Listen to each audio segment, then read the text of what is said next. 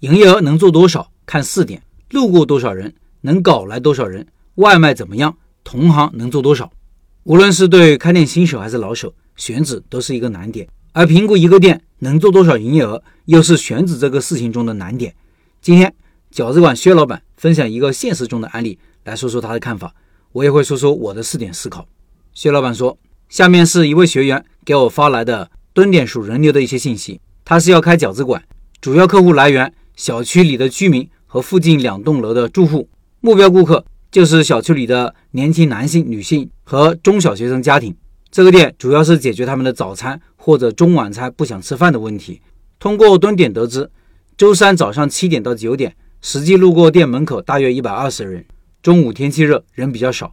周六呢，七点到十二点三十分，早餐高峰期在八点半到十一点左右，路过人数加小区出入加隔壁早餐店入店人数总共约三百人，晚上一百五十人左右。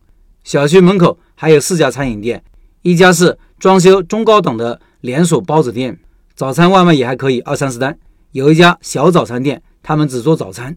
另外两家沙县小吃和一个转手别人的粉店，基本没有什么生意。我就问他，方圆一公里内几个小区大概有多少住户？从他们出门到你想找的店铺有多远？往这边过来的人多不多？来的目的是什么？交通工具是什么？不一定要走过店门口。开车、骑电动车的也可以，只要能吸引他们，能看到店面招牌就行。门口是否好停车？住在附近或者需要从这经过的，有需要的都可能成为顾客。附近除了早餐店、小吃店，还有一些什么店？可以从其他的业态找目标顾客。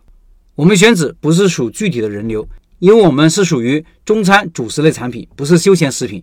休闲食品可以从视觉、嗅觉或者活动去吸引路过的人的购买欲。因此，随时吃点喝点都没问题。而我们不知道路过的人饿不饿。假如他工作或者住的地方都很远，只是单纯的路过，本来被你的店吸引到了，但又不饿，他肯定不会进来。即使他心想下次再尝尝，如果长期不再经过，可能又会忘记。我们的产品主要是解决吃饱的问题，所以目的性很强，需要多关注老顾客。在产品有信心的情况下，主要想到的是什么样的顾客会回头，所以主要是看回头的顾客有多少。有几点判断能够判断回头的顾客多不多。第一是周边住户，也就是你理解的不想在家吃饭，总是跑出来或者点外卖的人群。只要有住户，即使天天在家做饭的人，也偶尔会出去吃那么一两顿。所以家附近是个最好的选择。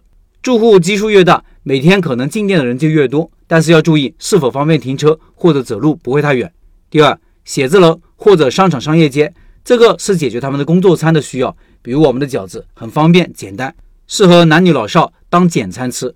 一般办公室或者商场售货员、开店的老板都可能成为我们的目标顾客。之前我有个开在步行街的学员，平时没人逛街的时候，就是靠回头客。回头客是谁呢？就是在那里开店的或者工作的人。第三，如果门口方便停车的话，也能吸引不少远距离的人。我今天就有个顾客打电话让我留一些韭菜盒子，就因为他们家两个孩子不爱吃饭。家长开车带孩子来我店里吃，从打电话到他们进店有半个小时，说明离得并不近，而且只有小孩子吃，两个大人都没动，说明家长是吃饱了以后来的。第四，是不是餐饮集中区？如果城市不大，或者这个区域就那么一两个餐饮集中区，那也可以选择。周边做得好的餐饮店会带一些流量，吸引顾客慕名而来，也会给邻居店铺带来一些曝光。以上是薛老板的分享，关于这个话题，我再补充一些我的想法。我们做任何事情都要想清楚目的。大家想一想，蹲点数人流这个工作的目的是啥？是评估消费潜力，就是评估你选择的这个店铺能做到多少营业额。既然如此，门口路过的人就仅仅是所有流量的一部分，而不是全部。大家评估一个店铺的消费潜力，可以看以下四点：第一，门口路过的人流，这部分是基础客流，是最容易尝鲜的首批顾客，关系到店开起来的难易程度。第二，附近走路十分钟范围内的目标顾客，或者开电动车五分钟能到达的顾客，附近小区有多少人，附近写字楼有多少人，都要搞清楚。第三，附近三公里范围内的外卖潜力，这一点可以看同业态的外卖订单量。